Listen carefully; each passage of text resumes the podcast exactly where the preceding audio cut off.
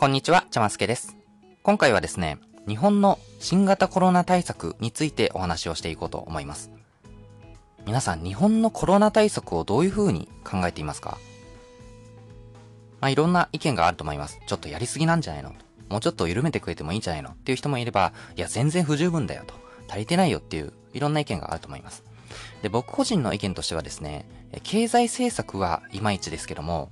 コロナウイルスの抑え込みはかなりうまくいってるというふうに考えています。つまり、緊急事態宣言の解除基準を示さなかったりとか、あとは困っている人へのサポートが後手後手になってるみたいな、そういう不十分な点はいくつかあるんですけども、でも、コロナウイルスの感染者とか死亡者の抑え込みはかなりうまくいっているというふうに思っています。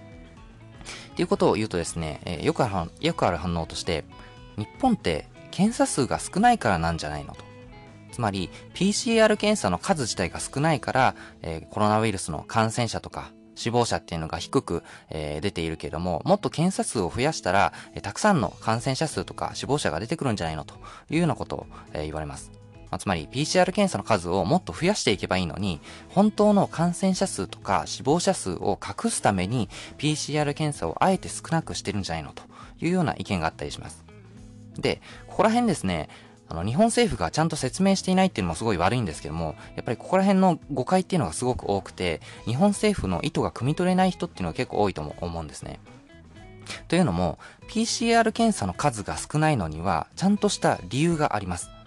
無計画に PCR 検査の数を増やしていくと、医療崩壊してしまうんですね。だから、すごく日本政府は慎重になっているという理由があります。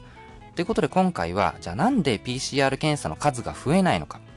そして、えー検査数を増やすためにはどうすればいいのか。さらに、それを踏まえた上で、じゃあなぜ日本のウイルス抑え込みがうまくいってると言えるのかっていう理由を、えー論理的に解説していきたいと思います。やっぱりですね、新型コロナウイルスの問題って、まだその新型コロナウイルスってものがこう出始めたばっかりということもあって、まだこう情報が出揃ってないと思うんですね。なので、結構こう、こういった議論って勝手な想像だったりとか、その根拠のない議論という形で話が進んでしまうことってよくあると思うんです。で、そんな中、今回はですね、ちゃんと数字とかデータを用いて極めてロジカルに証明をしていきたいと思っております。やっぱり最近、すごくネガティブなニュースが多いじゃないですか。テレビとか見てても、新型コロナウイルスによってこういった困った人が出てますよとか、あるいはこれから新型コロナウイルスの影響でこういう風に経済が落ち込んでいきますよ、みたいな、すごくネガティブなニュースが多いと思うんですね。そんな中今回は、日本のコロナウイルス抑え込みは比較的うまくいっているよっていうことを証明するポジティブな回にしていきたいと思いますので、ぜひ最後まで聞いていただければと思います。この番組ではこんな風に日常生活のためになるようなお話を毎週お届けしています。ぜひ番組の定期購読をお願いします。ということで今回は日本の新型コロナウイルス対策について3つお話をしたいと思います。1つ目、なぜ PCR 検査の数が増えないのか。2つ目、PCR 検査の数を増やすためにはどうすればいいのか。3つ目、なぜ日本のウイルス抑え込みがうまくいってると言えるのか。この3つについてお話をしていきたいと思います。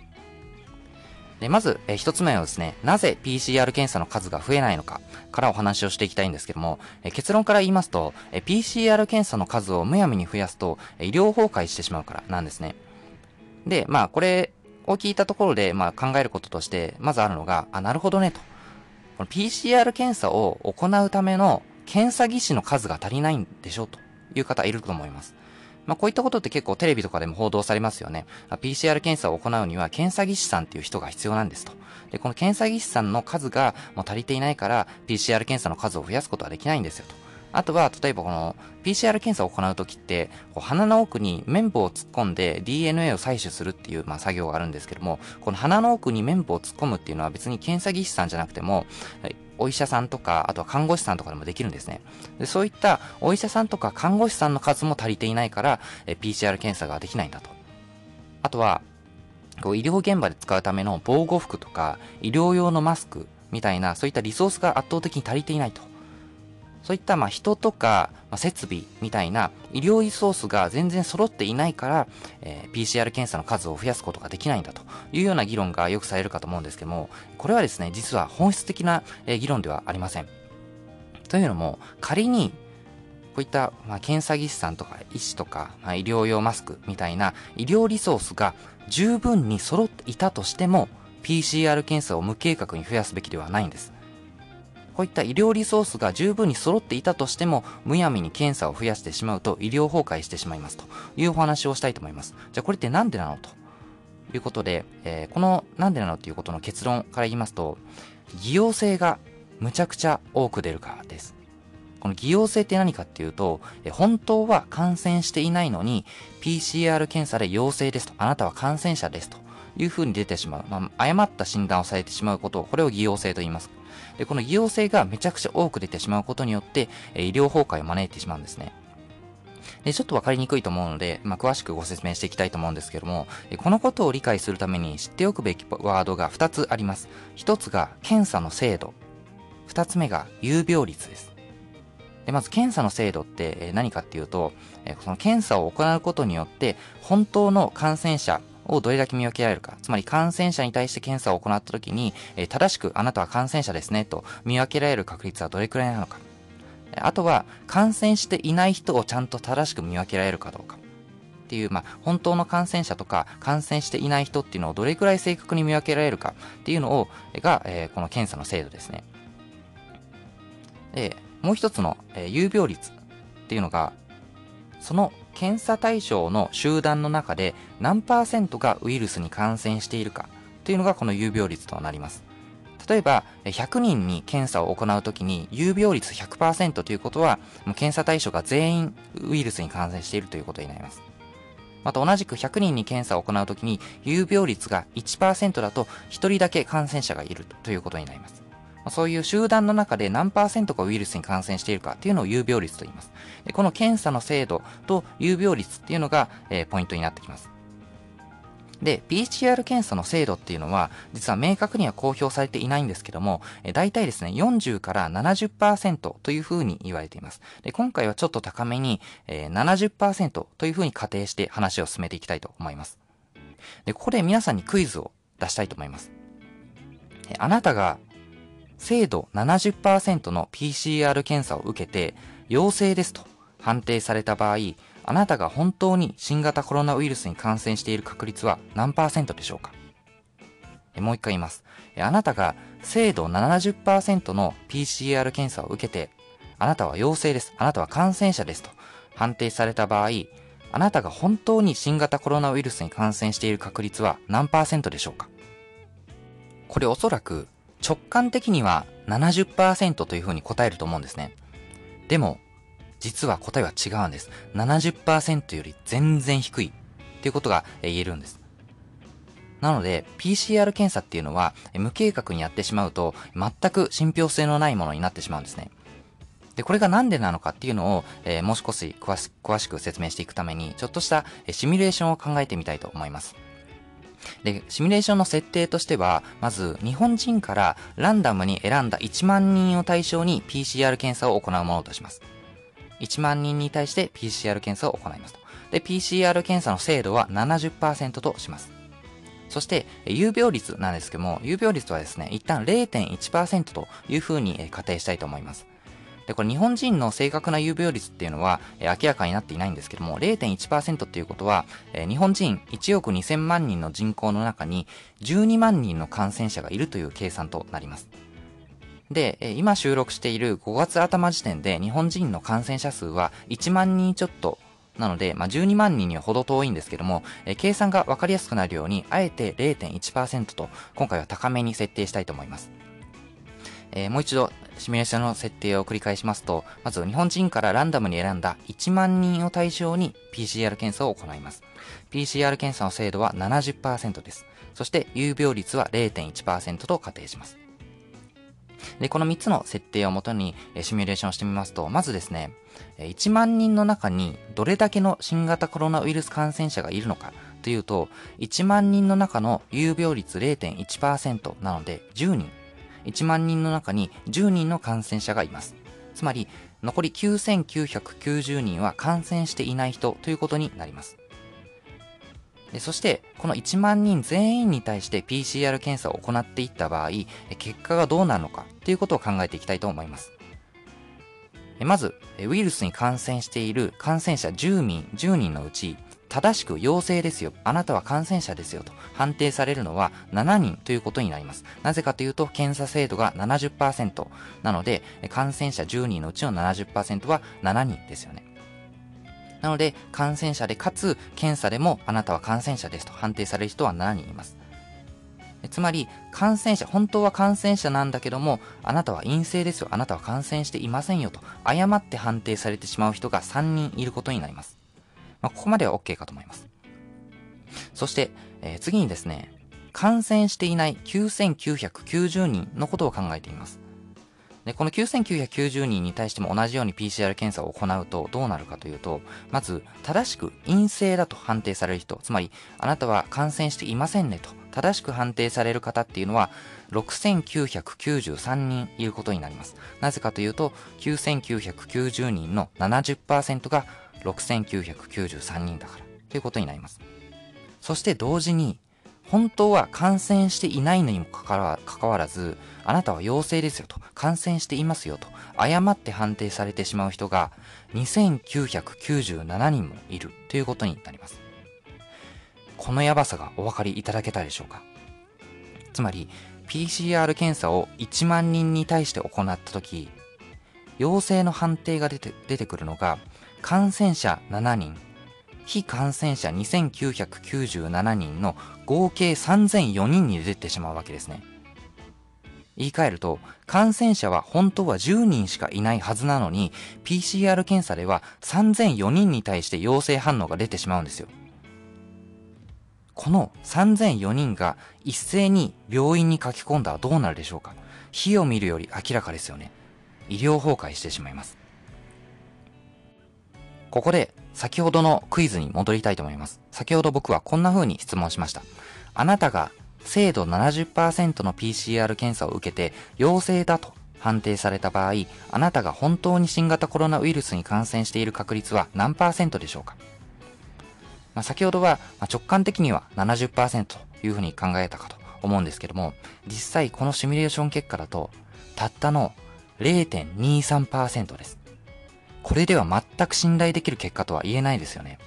なので、もう日本人全員に PCR 検査を受けさせるべきだとか、あるいはもう闇雲にこう PCR 検査をとにかく増やせばいいんだみたいな意見は完全に間違っているということが証明できたかと思います。では次に、じゃあどうしたら PCR 検査の結果をより信頼できるものにしていくことができるのかっていうことを考えたいと思います。このままだと PCR 検査そのものが全く信頼できないものということになってしまうので、じゃあどういうその検査のやり方を取ったら PCR 検査がより信頼できるものになるのかっていうことを考えたいと思います。で、結論から言うと、有病率が高い集団に検査を行うことで PCR 検査の結果の信憑性を上げることができます。つまり、先ほどは有病率を0.1%と仮定してシミュレーションしたじゃないですか。で、この0.1%をもっと高い率にしてあげることで、検査結果を信頼できるものにしていくことができます。例えば、極端な話、有病率100%とした場合、つまり、検査対象が全員感染者の集団に対して PCR 検査を行った場合、陽性反応が出た人は100%全員が感染者ということになりますよね。つまり、有病率が高ければ高いほど PCR 検査の検査結果っていうのは信頼できるものになるわけです。では、有病率が何パーセント以上であれば、PCR 検査の信頼性が高いと言えるだろうかということを考えたいと思います。つまり、信頼できる PCR 検査を行うためには、有病率が何パーセント以上の集団を抽出してあげる必要があるか。有病率が何パーセント以上の検査対象の人たちっていうのを用意してあげる必要があるかっていうのを考えたいと思います。で、これを計算するためにはまず PCR 検査の信頼性が高いっていうのはどういう状態なのかっていうのをちゃんと定義してあげる必要があります。で、ここでは陽性判定が出た人のうちの感染者の割合が90%以上である状態を PCR 検査の信頼性が高いというふうに定義したいと思います。つまり、最初のクイズで僕があなたが精度70%の PCR 検査を受けて陽性と判定された場合、あなたが本当に新型コロナウイルスに感染している確率は何パーセントでしょうかというふうにクイズを出したと思うんですけども、この答えが90%以上になる状態を PCR 検査の信頼性が高いというふうに定義したいと思います。ということを踏まえた上で、じゃあこの条件を満たすために何パーセントの有病率が必要かっていうのを計算してみると、なんと80%以上でした。つまり、有病率が80%以上となる集団に対して検査を行うことには意義があるというふうに言えます。言い換えると、検査対象者の80%以上が新型コロナウイルスに感染しているという状況を作り出して初めて PCR 検査は意味があるものになるんですね。なので、無計画に PCR 検査の数を増やしたとしても全く意味がありません。もし PCR 検査の検査数を増やすべきだというのであれば、同時にどうやったら有病率80%以上の検査対象を抽出できるかっていう議論が必要になってくるわけですね。で、今の日本政府の場合、有病率の高い検査対象を抽出するために、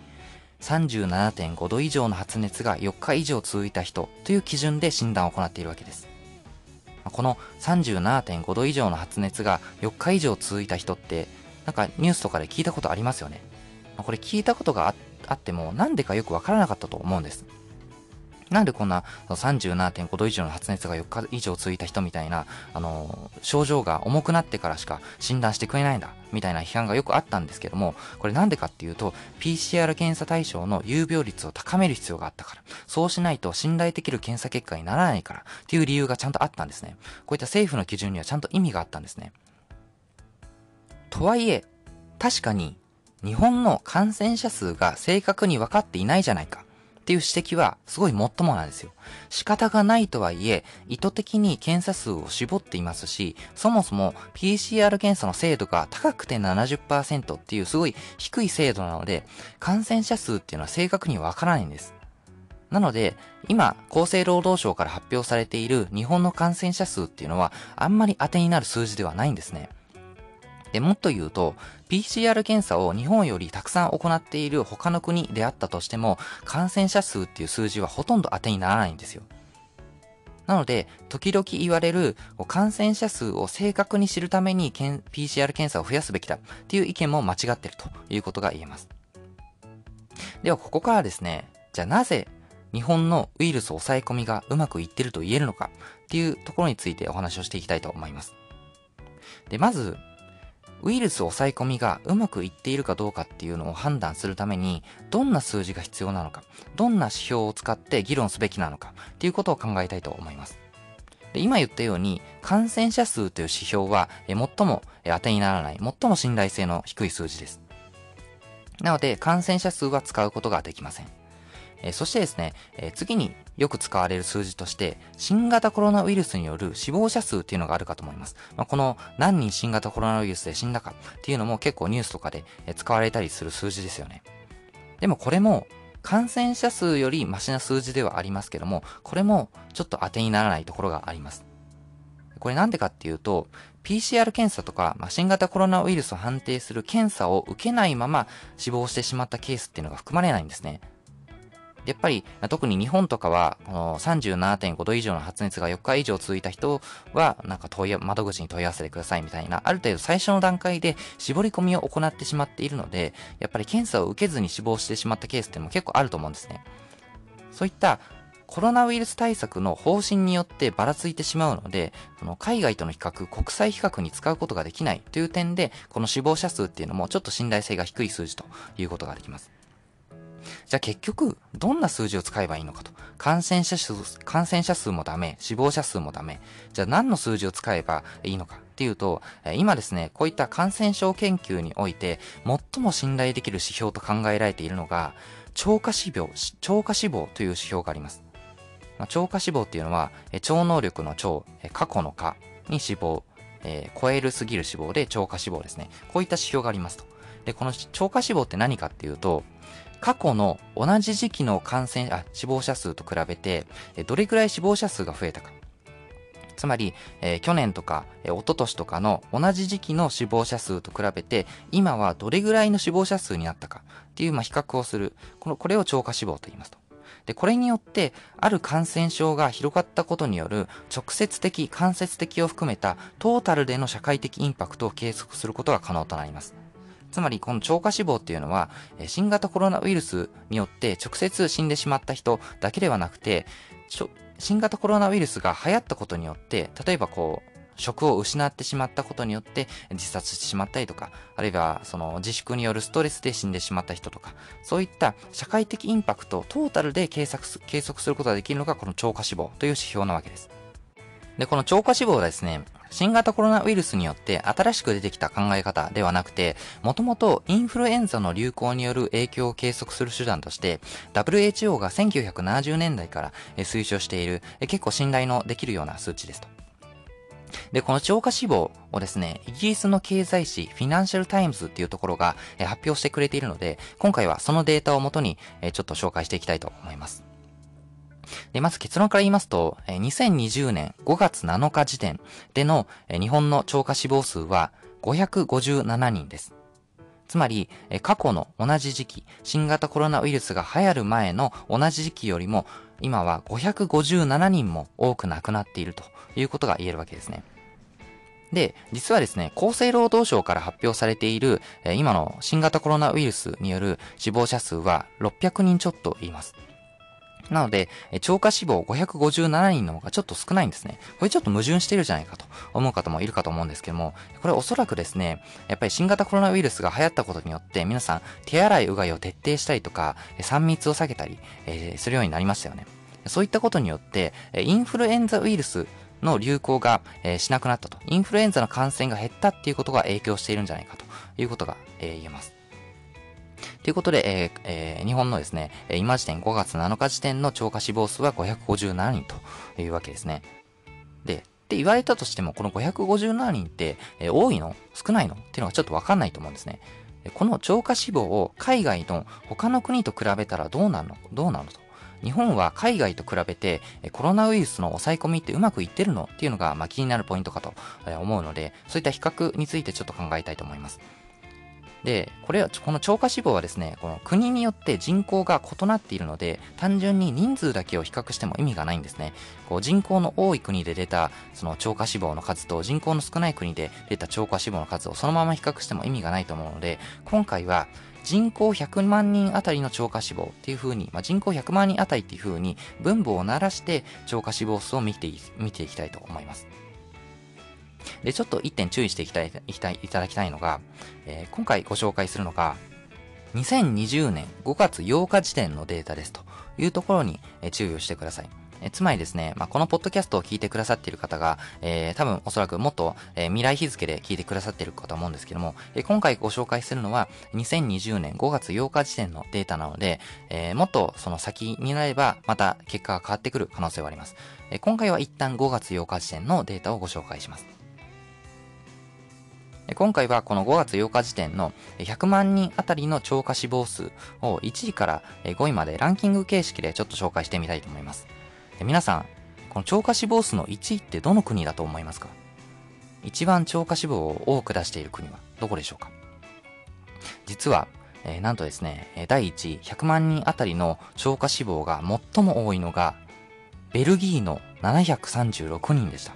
これちょっと意外でしたよね。結構ニュースとかで報道されてるんだと、アメリカとか、えー、まあイギリスとかイタリアとか、まあ、そういった国が、えー、死亡数が多いみたいに報じられているんですけども、ただ100万人あたりの超過死亡っていう風に、えー、整理してみると、最も多いのはなんとベルギーの736人でしたと。えー、そこはですね、えー、2位がスペインの558人、3位がイタリアで495.5人、4位がイギリスの460.5人、5位がフランスの387.9人と続きます。で、よくこう、ニュースとかで、え死亡者がたくさん出てますみたいに報じられるアメリカなんですけども、えアメリカの順位が意外と下ですね。えー、なんと11位です。100万人あたりの超過死亡数が219、219人です。まあ、多いは多いんですけども、まあ、11位っていうのは意外と下かなと思います。ただ、ただやっぱりですね、アメリカって単純な超過死亡の数だとダントツで世界1位なんですよ。もう7万人以上の超過死亡を出しているんですけども、やっぱりアメリカってそもそも人口がすごい多いので、100万人あたりの超過死亡っていう風にならしてあげると219人となるわけですね。じゃあ続きまして、よく引き合いに出される国、韓国はどうなのかと。よくニュースとかで言われますよね。なんかもっと韓国の真似をしたらいいんじゃないかと。韓国はすごくコロナウイルスの抑え込みにうまくいってるから、韓国のやり方をももっと日本は真似するべきだ、みたいな風に引き合いに出されると思うんですけども、え韓国は実際どうなのというところを見ていきたいと思います。え実はですね、韓国は100万人あたりの超過死亡がたったの5人です。これすごいですよね。今まで紹介してきたのは何百人っていう。1位は736人、11位のアメリカでも219人と、えー、なのに対して、韓国は100万人あたりの超過死亡がたったの5人。これめちゃくちゃ優秀ですよね。韓国はたった一桁なわけですよ。まあこれ日本と比較されるのもよくわかるなというような数字かと思います。えー、そしてですね、えー、お待たせしました。そんな韓国と比べて叩かれる日本は結局どうなのかとえー、日本についてお話していきたいと思います。なんと、日本は100万人あたりの超過死亡は4.5人です。韓国よりも少ないんですよ。よくですね、えー、韓国のコロナウイルス抑え込む優秀だ、真似しろ、みたいに風に言われますけど、100万人あたりの超過死亡を見てみると、そんな韓国よりも日本の方が少ないわけですね。つまり、もちろんですね、新型コロナウイルスによる死亡者が出てるだけですごく嘆かわしいことですし、もっと改善すべき点っていうのはたくさんありますけど、でも、日本と海外を比較してあげたときに、必ずしも日本が出遅れてるとは言えないっていうのがこの結果からわかるかと思います。